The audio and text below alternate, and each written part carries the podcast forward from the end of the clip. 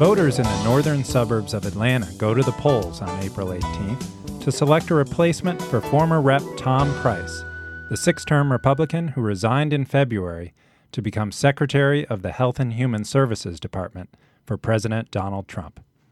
Republicans have held this House seat for nearly 40 years, but Democrat Jon Ossoff, a former congressional staffer, is running strong and Democrats hope a win here could give them momentum heading toward the 2018 elections.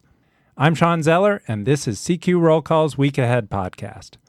I'm with Greg Turiel and Simone Pathé, who've covered the story for us, and we're podcasting from our Washington studio, steps from the White House.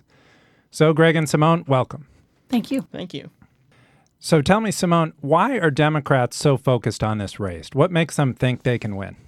So, up until this week, when we had a special election in Kansas, this race in Georgia's 6th district was supposed to be the first competitive congressional election of Donald Trump's presidency. And it's really all about the presidential numbers here in this district. Hillary Clinton lost the district by only a point and a half. That's the only reason Democrats are even talking about this race. They think that there is a chance that Republicans who are so dissatisfied with Donald Trump might vote for a Democrat for Congress. So, what's going on with a district um, that for Mitt Romney in 2012, I believe they gave him a huge margin, more than 20 percentage points over Barack Obama. But Donald Trump only wins by a point and a half. What's going on? So these are your typical anti Trump Republican voters. They are, for the most part, fairly well educated and they are wealthy. Um, and a lot of Trump's rhetoric, especially some of his more offensive language, did not go over well with these voters. This represents the kind of district that Democrats think will pave the way back to their majority in uh, 2018. So, Greg, you're from this district. You grew up in Sandy Springs. Tell me about it. So, Sandy Springs is a city um, right uh, just north of Atlanta. It's sort of a fairly typical suburban city. It's a mix of golf courses, single family homes, uh, shopping centers, strip malls. And then the closer you get to Atlanta, it does become uh, a bit more densely populated. You start getting very tall high rises, uh, office parks, that sort of suburban town. And most of the district, the other towns in it, are very similar. And the people who live there? Well, what's interesting about this district, as um, as Simone pointed out, is it's very uh, affluent. Unlike most uh, congressional districts in Georgia, where the median income is in the forty thousand dollar a year range, in this district it's over 80,000 a year.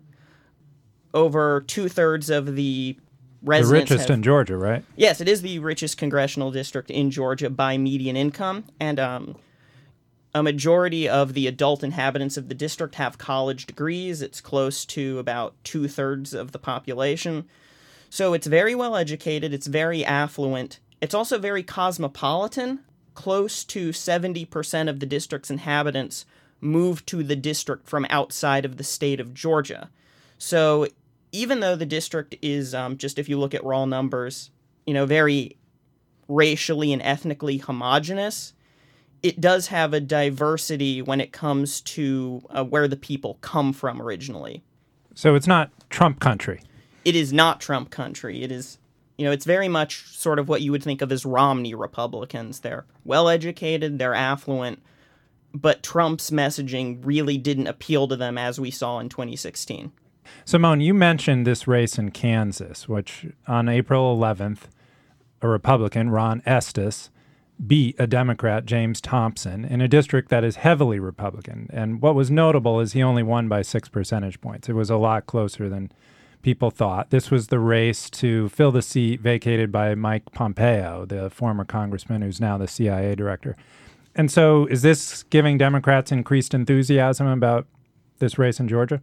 That's a good question. So, as you said, the, the Georgia district is not Trump country. And that's why, for so long, meaning the past couple months, national Democrats and even national press have been giving this race in Georgia so much attention.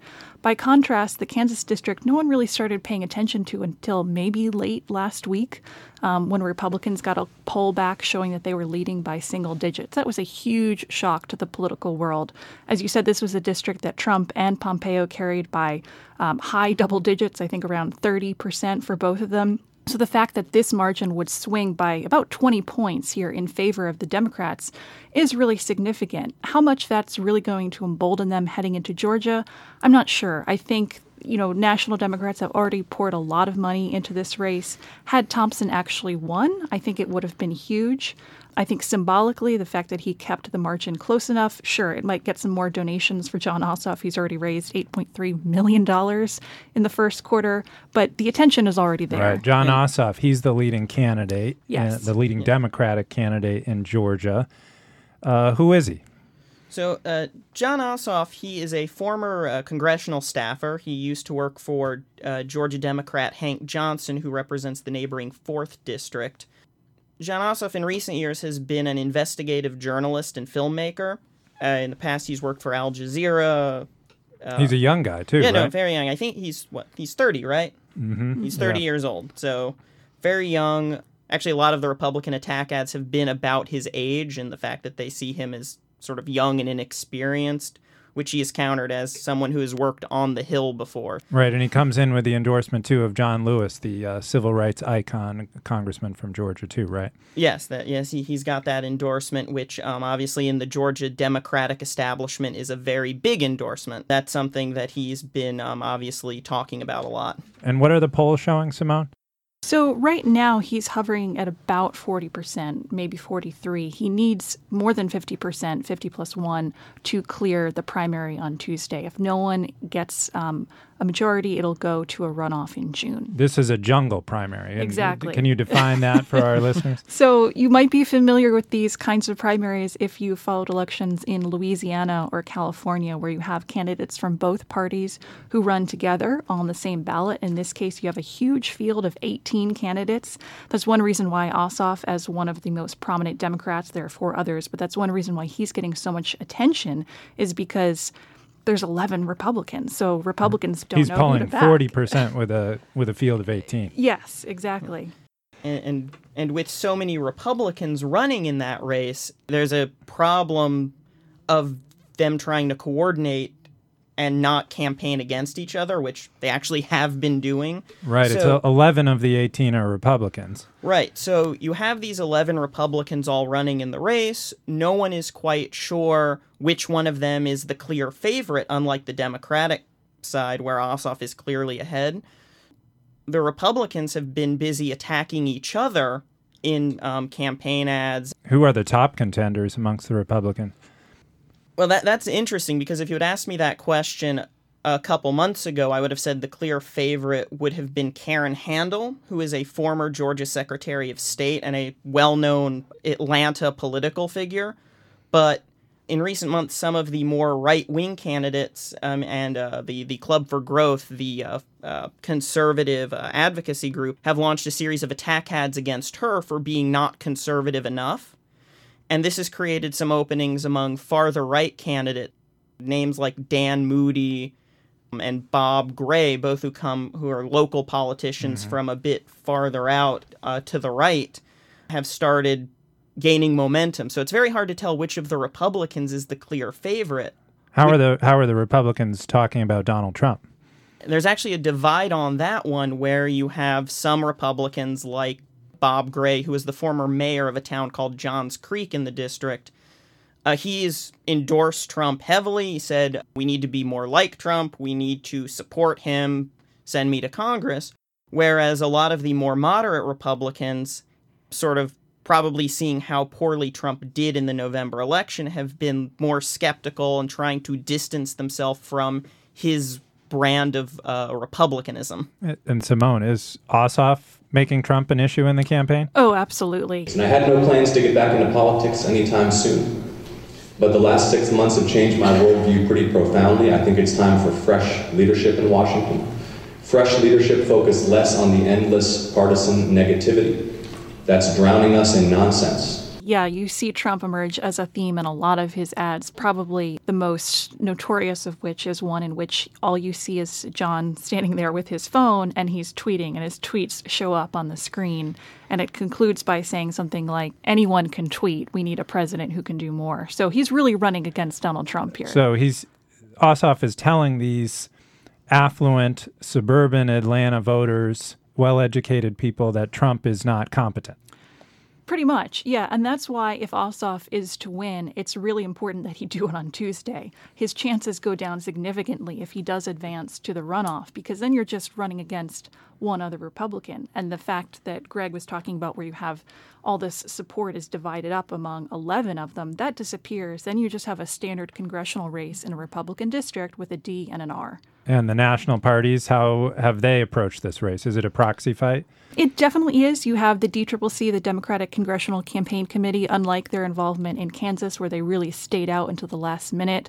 They have had staffers in the district for weeks now. That has really helped Ossoff absorb all the millions that he's been able to raise, most of it from outside of the state and the district. You know, having an infrastructure there already in place allows him to buy up TV time and really outpace a lot of these Republicans. Republicans are certainly worried, though, too. You have the counterpart to the DCCC, the National Republican Congressional Committee, is involved. The major GOP super PAC that's been backed by House leadership, the Congressional Leadership Fund, they're heavily involved as well. Okay. And so this is being treated as a bellwether. You know, what's it going to mean for 2018, right? And it, does it provide a roadmap for for Democrats if they win here?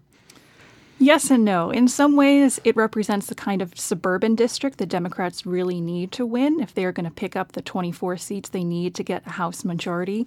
They're trying to go after the districts where Hillary Clinton either won and there's a Republican incumbent or con- in Congress, or districts where she fell narrowly short, like this Georgia district. But I think it's it's really just reading too much into one special election to say that if Ossoff were to win, especially if you were to win next Tuesday, that this would be some sort of blowout for the party in 2018. And Greg, you you did a story on this race for CQ magazine. And you found that there were a number of southern districts around cities and affluent suburbs where this phenomenon exists, where Trump did less well in the last election than Mitt Romney did in 2012. And do you think Democrats are looking at those places? I think they would be foolish not to. And as, as, Simone said, it's not a guarantee that just because Donald Trump did poorly in some of these congressional districts that they're safe seats for Democrats. This district in Georgia is not what you would consider a liberal district or a Democratic district. It's just that there is this opportunity now that Democrats are seeing to sort of capitalize on Democratic voters who are angry and engaged and want to send a message to Donald Trump. Um, and it's also hoping to capitalize on Republican maybe hesitancy to go out and vote in a special election to endorse Trump.